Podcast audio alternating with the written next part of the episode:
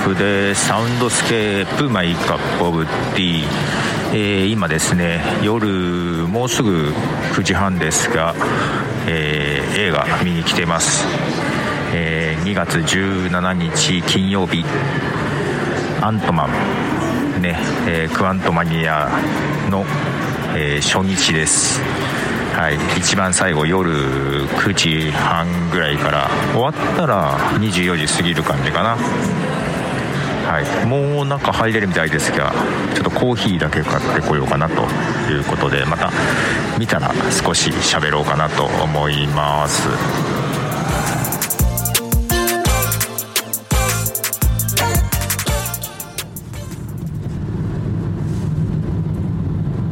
はい、ということで見てきました。アントマンワスプ、えー、クワンタマニアですね、えー、アントマンは好きなキャラクターなんでね、はい、非常に楽しめた部分もありもう今回はだけどアントマンとしては重かった。別に悪い意味ではなくえー、まあ完全に今後のアベンジャーズへの前振りですよね。まあ、公開前から、えー、シビル王的な存在と、ね、いうことを、えー、言われてましたけども、まあ、前作はアントマンは、まあ、アントマンはね1作目はまあ紹介みたいな感じもありまして。でアントマンの2作目「アントマンワスプ」えーまあ、これがね、えー、なんだろうな。インフィニティ・ウォーからエンドゲームへの橋渡し的な、まあ、エンドゲームへのきっかけみたいな役割がね、えー、アント・アンダー・ワスプにあったんですけども、まあ、今回ももうこのフェーズ5ですね今回からね。フェーズ5以降、えー、アベンジャーズ新たなアベンジャーズに向けての前振りっていう感じでしたね、うん、そういう意味であとうとうアベンジャーズ始まる的なところがありましたね。なんかさフェーズ3終わってさね、エンドゲーム終わって、やっぱフェーズ4になって、なんかちょっとみんな、勢いが、あれちょっとなくなったかなっっていうね、空気がありましたけども、まあ作品も多かったっていうのもあったんだけど、まあまあ考えたらね、あの、フェーズ1とかフェーズ2もそんなにだと思うんですよ。ね、実際フェーズ3、えー、まあ、インフィニティ、まあ、シビルウォーからかな。シビルウォーからのインフィニティウォー、そしてエンドゲームっていう流れがすごかったのね。で、やっぱりフェーズ4は下地作りだったと思うんですよ。新たな、ね、MCU のね、えー、世界、新しいキャラクターとかも出てきてですね。で、フェーズ5が始まりましたが、あ、こっから始まるんだ、的なところはね、ありましたね。まあけどもうアントマン、これまでのコミカル、まあ、コミカルさは残してはいたけどまたこれまでとは違ったもうかなり重要なまあけどほんとさアントマン、まあ、マーベルにさこのミシェル・ファイファーとさマイケル・ダグラス が出るっていうのもなかなかねあれなんだけどビル・マーレーまで出てきちゃってね。でやっぱりこう、まあ、ヒーローものではあるんだけど結局あなねアントマンポール・ラッドも含めそう娘役のキャシーも良かったですね。あの結局演技派が結構揃っていてうんすごく演技が。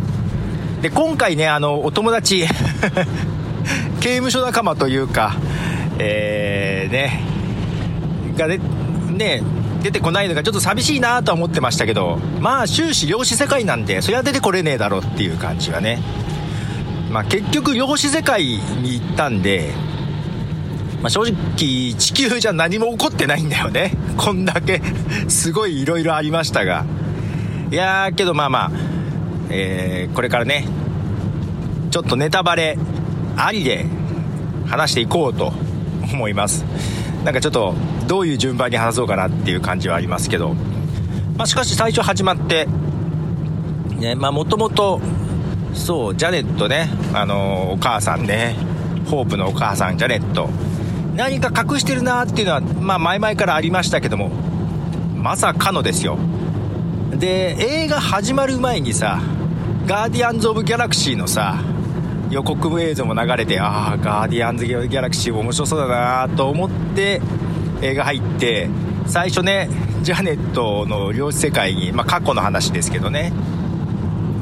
あれこれって何だ何の映画だっけ？アントマンってこんなんだっけ？みたいな感じがいきなりあってね。あれガーディアンズ・ギャラクシーかな？みたいな世界。まあ量子世界が宇宙のように描かれてたのでね。うん。でまさかのカーンとの知り合いというね。いやーそうカーン征服者カーンまさか量子世界に帝国を築いているとはというね。いやしかしさそうだな。もうこのまさか量子世界にスター・ウォーズの世界が繰り広げられてるとは思わなかったですね。もう完全になんかスター・ウォーズっぽくなかったですか？スター・ウォーズっぽいなと思いながら見てました。あのいろんなねあの生き物というか出てくる。あの穴が開いて喜んでたらこう最後可愛かったよね。まあそれはいいとして。でまあまあ今回キャッシーがねえー、作った装置によって、まあ、みんなが漁師に行ってしまうんですけども、まあ、まあ征服者カーン、まあ、これは予告でも出てきましたし、はい、出てくる、まあ、予告でも散々ね強そうなのが出てきましたけども、まあ、予想以上に強いという感じで。で何よりあれですよね。モードック。いやモードック出るという噂はありましたがまさか実写版でこう出てくるとは。でね最初はその仮面というかね機械チックに出てきてああまあこうなるよねと思ってからのパカって開いてあったよね。びっくりしたね。あのまあアントマンの1作目のヴィラン。イエロージャケットがまさかモードックになって生きていたとはというね。いやしかししかしねあれでさダレンってさわかる？と思って。最後まで結局あれ誰ってこんな顔だっけ？と思って。みんな顔見てなんで思い出せるの？とか思いながらね。いやーけどモードックが、はい、実写で見れたのはちょっと面白かったですね。ちょちょっとなんだろう。あの笑える感じもありましたがまあ終始気持ち悪かったけどね。あのでっかい顔で近づいてきたら気持ち悪いなと思いながら。まあ、このけどモードックとキャシーとの戦いっていうのもなかなかねあの1作目のね因縁ですけどねはいつながっておりましたけども。えー、まあ最後ねもう俺カーンここでね勝てると思わなかった。うん。そのアベンジャーズのね、えー、サブタイトル発表されてカーンダイナスティっていうのがね、えー、まああったのでまあ、ここで、まあ、アントマンが帰る時にカーも連れて帰るんじゃないかと思ってたんですよ。うん違いましたね。やっつけてしまうとは。まあけどねあの「スター・ウォーズ」の世界でしたけどももう随所に現れるアントマンっぽさ。あのマルチバースのコアエンジンを取りに行った時かな。アントマンがまあ分分裂をする。マルチバースっぽい描き方というかねシュレンディーガーの猫の話がちょっと出てましたけどもね。まあどこにいる、まあ、確率確率だよね。どこにでもいるっていうね可能性があるっていう。でその解決方法というかねもうまさにアントマンが本当にアリみたいになってたのがねちょっと面白かったですね。まあまさにアント。な感じでしたけども。で最後の最後もね、まあ、結局アリに助けられるっていうもうこのアントマンもうワンからの 継承というかね、うん、最終的にアントとの アリとの共同で解決していくっていうね。あの子たちは残ってしまったんだよね。で 帰れなかったねと思いながらね。いやけどあのまあみんなで結局最後帰れましたけど時間ってほとんど経ってないのかな。漁師の方が時間がゆったりでしたっけ。ね時間経ってないのかな。だから本当に現実世界ではあんまり影響がない一瞬の出来事だったような気がしますけども。いやけどもねアベンジャーズカーンダイナスティへと続くというね感じで。で今回のアントマンねクアントマニアの脚本家脚本家の人はそのアベンジャーズカーンダイナスティの脚本も書く予定だそうでね。まあこれでまあ本当に続いていくんだなっていう感じですね。最後のカーンがいっぱい出てくるシーンあったじゃないですか。あれがさコミックであのシーン見たことあるわと思って。コミックの挿絵でね。ああまんまだと思って。あれびっくりしたな、まあ、カーンが本当にカーンでしたね。いやジョナサン・メイジャースでしたっけ？いや本当良かったですね。もうロキのねドラマロキでのえー、あり続けるものでしたっけ？とまた違う変異体ではありますけども。けどよく考えたら今回の征服者カーンもまあ行為としてはね征服をしまくるっていうところで悪といえば悪なんだけどけどやろうとしてることはロキのあり続けるものと同じなんだよね。まあ、広がっていく変異体を消滅させていく。だからロッキーのドラマを見てた人は変異体がたくさんねあのあれでもあり続けるものがいなくなってねマルチバースをもう増えていくのを止められなくなった。で今回も征服者カーンをまあやっつけてしまったことによって征服者カーンが、えー、多くの変異体を、まあ、やっつけて、まあ、インカージョンねが起こらないように、まあ、インカージョンも多分増え続けていくことによって、えー、まあ、競合して全部、まあ、吸収してというかですね、まあ、世界が終わっていくっていう結末が起きると、まあ、それを防ぐためにも変異体の世界宇宙を、えー、征服して壊していくっていうことをしてた。多分あり続けるものと考えは一緒なんだよね。で最後コロシアムにたくさん集まったカーンがいましたけども、まあ、結局のところうーんと征服者カーンは決して悪いヴィラン本当のヴィランではなかったんだなっていうところね。うん。で最後ねその辺の含みを持たせて本当に 分かりやすい前振りを持って終わっていきましたけども。ね。いやけど今回ちょっと長かったけどまあけど見応えはありましたねとってもね、ん、今後のアベンジャーズを占う。最後だよね。でロキが出てくるとはね。まあまあもちろんね流れとしてはもちろんカーンがね出てくるわけですから。ロキもいてもおかしくはないんだけど本当に画面にロキがダーンと出てくるとちょっと興奮しましたね最後ね。わ長かったな。あれ最後のエンデコレジってあるのかな？あどうなんだろうなと思って見てたらああったあった始まったびっくりした終わるかと思ったこのままと思ったらねロキですよ。ってことはですよ。まあある意味ロキはねうん死んでしまってドラマのロキはねまあ変異体でまあ別に生き返ったわけじゃないという扱いかなと思ってでロッキーもねドラマがシーズン2ありますと。まあそっちはだから別の軸でね話が進んでいくのかなと思いきやまさかこの本編の映画の方にちょっとまた戻ってくるとは。いやこれがそうと会う日が来るんでしょうか。それもまたちょっと楽しみですけどね。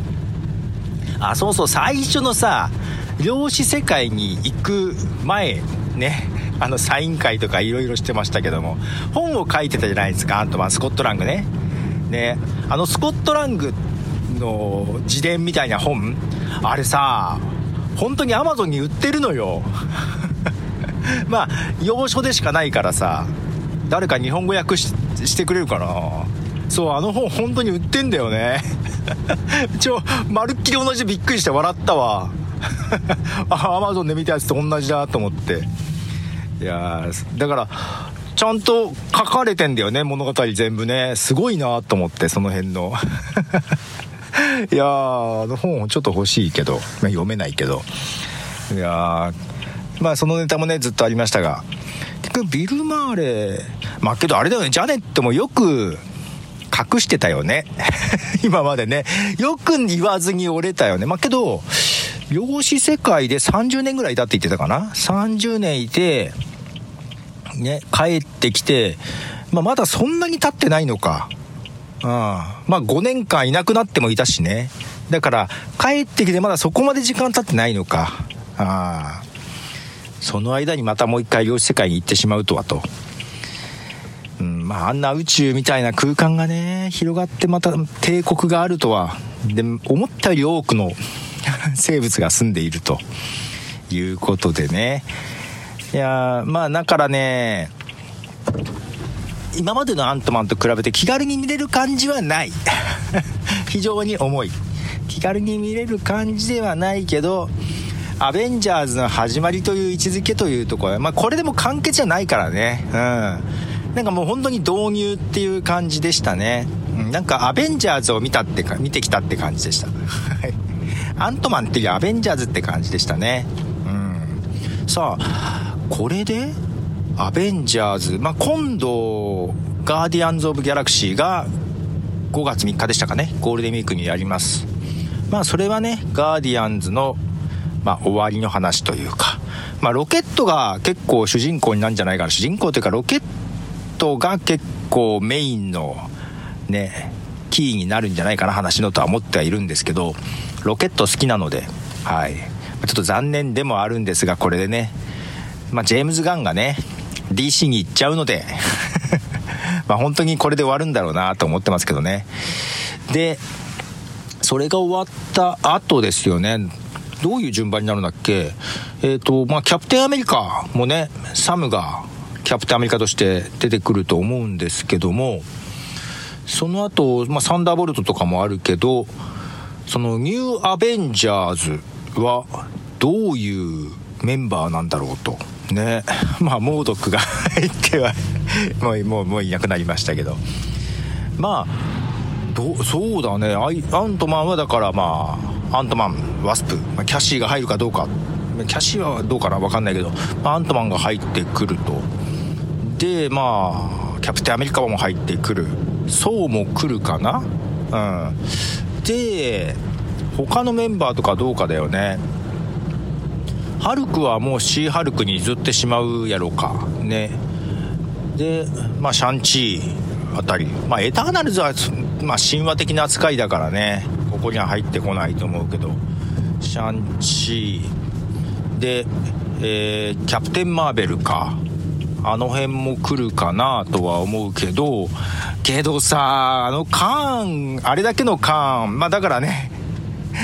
単独ヒーローじゃ無理だろうっていうのはもうね。もうビジュアルで分からせてもらってる感じはありますけども。ね。あんなにいたらアントマンももう無理だろうっていうのはありますけど。だからねアベンジャーズ組むしかないっていう状況になるんだろうなとは思うんですけども。ただドラマシリーズでやってたね。えー、ミズ・マーベル。そしてシー・ハルク。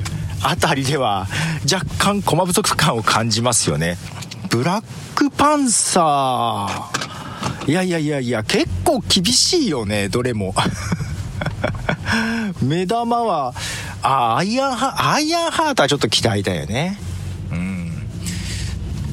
で、ブラックパンサーもまあまあまあ、ワカンダの技術があると。で、そう、そうがどうなるか、まあ、まだ行くかなまだいけるかな まだいけるよね。で、ロキ、やっぱロキは出てきてほしい気がするね。うん。さあどんな感じになっていくのか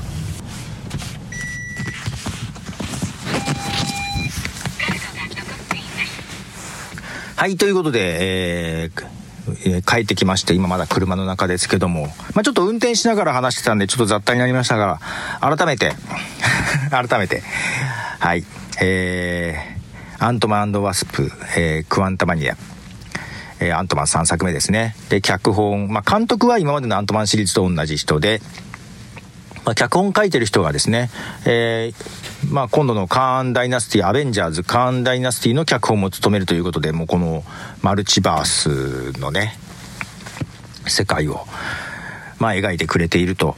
まあ、非常にストーリー的にも、うん、ちゃんとストーリーがね、あって、あの、個人的にはすごく面白かったです、ストーリーとしては。ただちょっと重いところもあったので、えー、まあアントマンが今までが結構ね気楽に見れる感じがあったしまあ刑務所仲間の友達とかのねノリもすごくよくって楽しかったんですけども、まあ、そのスコットラングのねまあちょっと軽妙なやりとり、まあ娘とのやりとりとかはね、少し軽い部分もありましたけども、まあただただ全体的には話が重くて、うん、ずっと不穏な感じもあり、ね、前振り感がすごくありましたね。もうこ今後のアベンジャーズにつながっていくぞっていう感じの、まあ、大きな振りの映画だったかなと思いますけども、まあ、アベンジャーズファンというか、MCU ファンとしてはね、うん。あ、こっからまた新しいアベンジャーズが始まるんだっていうのがすごくわかりやすくて、楽しかったですね。で、まあ、アントマンも大きくなったアントマン。まあ、大きくなったっては量子世界で大きくなったんで、どれぐらいなのかって知れてるけど、まあ、本当に、だけど量子の世界、ね、宇宙のようでもあり、えー、まあ、いろんな生物がいるところも含めて、まあ、とてもスター・ウォーズっぽい感じだなと思ってました。その戦いとかもね、あの、クローン戦争みたいな感じもありまして、はい。とはいえ、やっぱりアントマンっぽさ、ね、アントマンが、まあ、アントマン自身がアリみたいになってね。あの人柱的な、ね、柱を作ってっていうところももう本当あれはもうアリじゃんみたいな感じもありましたし。で最後の最後はね本当にアリたちが なんか、えー、知能をつけたアリたちが助けてくれるっていうね。えー、非常にもうアリたちが助けてくれるっていうところでもうねアントマンっていう感じですよね。で、マイケル・ダグラスとミシェル・ファイファー、そしてビル・マーレも出てきましたけども、まあ役者さんが本当良かった。キャシー役の子もすごく良かったよね。えっ、ー、と、まあポール・ラッドも良かったですし、ね、あの、まあ、なんだろうな、すごく今回だから登場人物としては多くない感じですよね。人としてはね。まあで、だけどみんな本当に、そう、監役の人も含めて、とても演技が良かったんで、もう演技で見せるところが多くって、あの、個人的にはすごく満足ですね。あのー、結構派手なアクションものよりも、やっぱり演技で見せてくれるところが、うん、MCU 好きだったので、そういう意味では満足ですね。ちょっと長い感じはあったけど、まあドラマシリーズと思えば、ドラマシリーズよりは全然短いんで、まあこれだけの話、まあなんだろうな、フェーズ5のスタート、まあフェーズ4が下地でずっと続いていて、で、フェーズ5がこれから始まるよと。まあ今までね、フェーズ4はちょっと単発でいろんなヒーローね、新しいヒーローも含めて登場させてきたけど、こっからまた一つの物語に収束していくのかなっていうのが見せてもらえたのでね、すごく、えー、楽しみです、これからが。うん。単独、この映画単独っていうよりは、もうなんか今後が楽しみになったっていう感じでしたね。はい。まあ、スコットラングの本も欲しい感じもしますが、欲しい。いや、買ってもわかんないけど、読めないけど。ね。で、最後ね、スコットとホープが戻れるかどうか、ちょっと、え、もしかして戻れないの？と思ったけど、無事に戻れてよかったですね。なんかもしかしたらしばらく残って、後からキャシーがね、助けてくれるのかなって思いましたけど、意外と早くキャシーが助けてくれたっていうね。キャシーが結構だから、科学者としても優秀なのかな。そういう意味じゃね、えー、まあ、キャシーと、ね、シュリとね、あアイアンハート、リ リー。この辺がね、なんか、女子3人とかが頑張ってくれるとなんかかね、アベンジャーの科学班として頑張ってくれるとなんか嬉しいなっていう感じもありますよね。で、えー、そうか、スパイダーマンもいたじゃん。スパイダーマンもどっか絡んでくるでしょ？ね。で、まあ今後の、まあちょっと今後どういうスケジュールだったかちょっと忘れちゃいましたけど、はい。ね、あれ？シャンチー2もやるんだよね。うん。まだ計画発表されてなかったけど。で、サンダーボルトとかはどういう扱いになるんだろう。まあまああれか。DC のスーサイドスクワットみたいな感じで、まあちょっと単発的なあれか。そんなに大きくアベンジャーズには関わってこないかな。でもそう、ガーディアンズたちがアベンジャーズに関わってこれなくなるだろうから、まあ、今後その宇宙班、誰か入ってくるんやろうかな。今までの登場しただとエターナルズぐらいしかいないけど、エターナルズはちょっと違う感じがするもんな。うん、どうなんのかな？まあ、それでいくとあれか。キャプテン・マーベルあたりが、もしかしたら、まあ、ミズ・マーベルが、まあ、ミズ・マーベルが、どれぐらいの強さになるかだよね。うん。いや、しかし本当なんか、今後が本当楽しみな映画でしたね。まあ皆さん演技が良かったので、はい、良かったなと。まあ、結局ね、3D メガネで見てきたんで、ちょっとね、気が散るところはありましたけど、まあ、前から2番目に座ったんですよ。で、えー、自分の横も一人もいなくって、いたかな？離れた、とにかく近くには人いなかった。斜め後ろはいたけどね。あの、横に人がいない感じで、前にも全然いない感じだったので、すごく集中して見れてよかったです。はい。いやまあ初日ということですけども、一番最終の、えー、9時、夜の9時半から、終わったら12時ちょい前でした。うん、12時ちょい前に終わりましたけども、最後だったので、まあ、後ろの方はね、結構席埋まってましたけど、前の2列ぐらいは結構空いてて、うん、いつも、その、前から2番目ぐらいにいつもよく座るので、全然問題なく見れましたね。よかったです。いやー、なんとまあ、満足しました。まあ、ただもうちょっとね、なんだろう。やっぱあのさ、刑務所仲間たちがいい味出してたじゃん。今までがね。うん。まあけど今までのやつもそんなに、なんだろうな。まあ娯楽映画として楽しめて見れるっていう感じもあったけどね。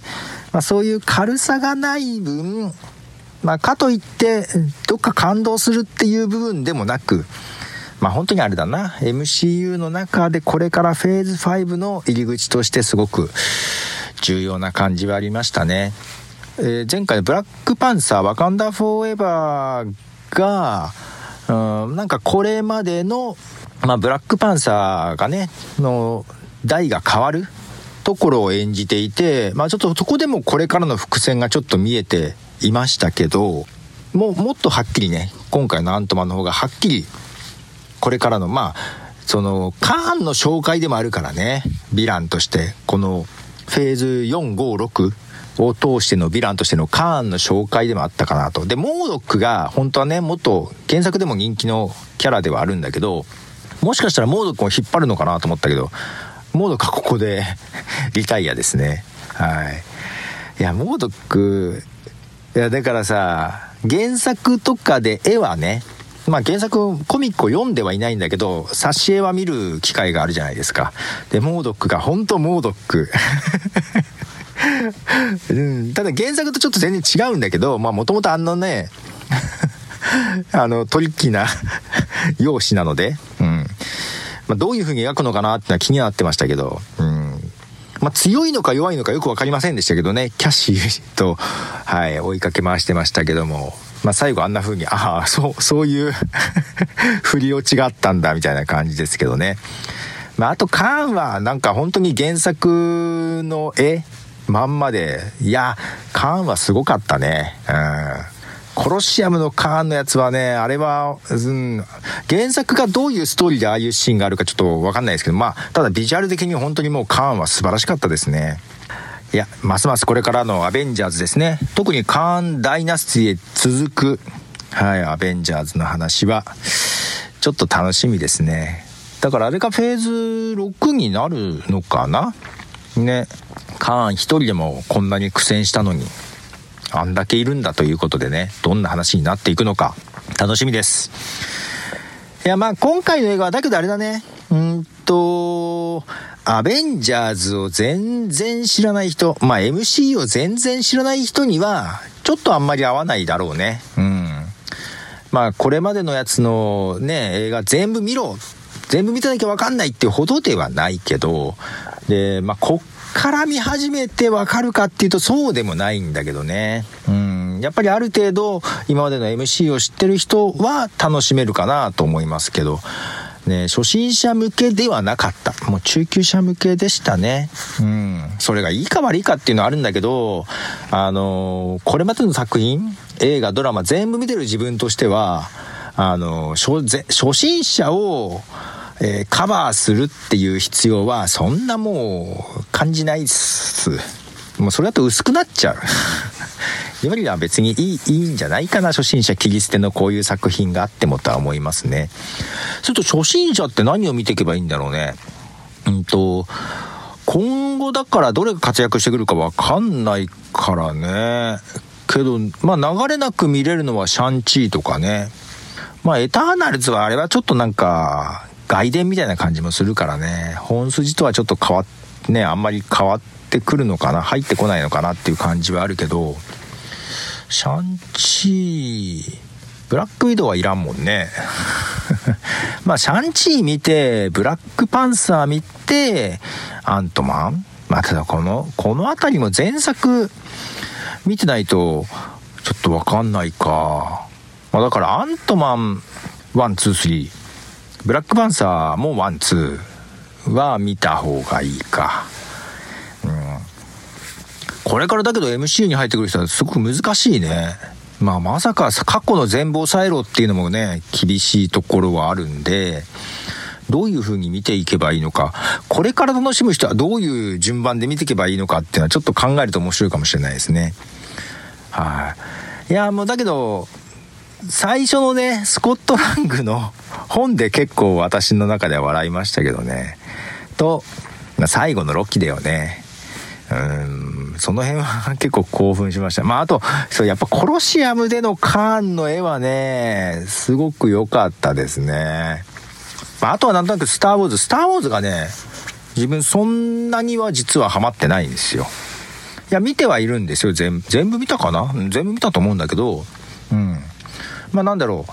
えー、まあファンタジーの世界だよね。想像力 S、ね、SF の世界っていうか、まあ想像力で作っていくこういうね、未知の世界っていうのは面白いなと思うんだけど、まあそれは今回のアントワンもそんな感じはあったと思うんだけど、うん、まあけどそんなにストーリーとして、まあまあまあ、あれがね、古典だから、まあある意味、いろんな映画がスター・ウォーズをなぞなぞっちゃってるから、ね、本家のスター・ウォーズがどっかで見たような既視感があるなっていう感じはあるけど、まあ、本来ね、あれをだからリアルタイムで映画館で見たらまたちょっと違ったんだろうなと思いますけども、そういうのも含めて、やっぱちょっとスター・ウォーズオマージュ的なところも感じなくはなかったなっていうところがあって、なんかそこはね、まあまあ面白いけども、そして映像もなかなか面白かったけども、うん。まあそこはそんなに、まあどちらかというとカーンとの演技とかね、娘、キャシーとの演技みたいなところが、良かったところもあるかな。あと、まあ、マイケル・ダグラスも ね、あの、良かったですね、演技とかね。うん、もう最後の、ね、アリのところも良かったし。いやー、この後だから楽しみなのは、ロッキーのシーズン2だよね。これはいつか、もう取り出してんだっけかね。ちょっといつ公開かが楽しみです。はい。まあ、アントマン見てきましたけども、皆さんはいかがでしょうか？ね、もうこれを聞いている人は見た方がほとんどだとは思うんですけど、ね、いかがでしたか？モードック。アントマンは好きなキャラクターだったのでね、あの、見れて満足です。はい。ポール・ラット好きなんで。あじゃあまあまあ、今後も MCU ね、えー、まだまだ作品が出てくると思います。ドラマも出てくると思います。私は全部見ますよ。うん。まあ、全部見ますよ。で、まあ、ちょっと、はまらないのもありましたけどね。えー、ドクター・ストレンジ、マルチバース・マットネスはちょっとはまらなかったけど、なんか、マルチバースをさ、雑に扱った感じがあるじゃない。なんかマルチバースだから何でもあり感、うん、マルチバースだから何やってもいいよねっていう感じの、なんかマルチバースを軽く扱ってる感じに見えたんだよね。うん。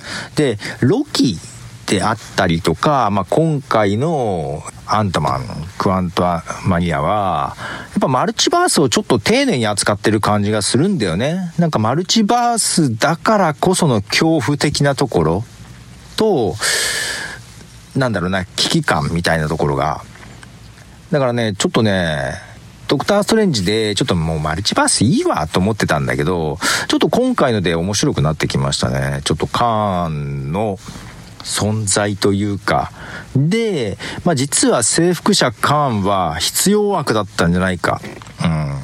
うん。守ってくれてたんじゃないか。まあ、ただ単純に復讐で脱出したいっていうところもあったからね、あれがベストではないけど、ただ、えー、征服者カーン自体も懸念していた事態がこれから起こってくるきっかけになった事件であり作品だったのかなというふうに思いますね。皆さんはどうでしたか？アントマンね。これ個人的にはアントマンが好きだから。ヒーローとしてのアントマンが好きだからね。すごく満足はしているけど。どうなんでしょうね？アントマンがピンときてない人にはどんな風に映ったんでしょうかね？よろしければ教えてください。ということで今回はサウンドスケープ my cup of tea で話しました、えー、ネタバレありのアントマン回でした。ではじゃあね。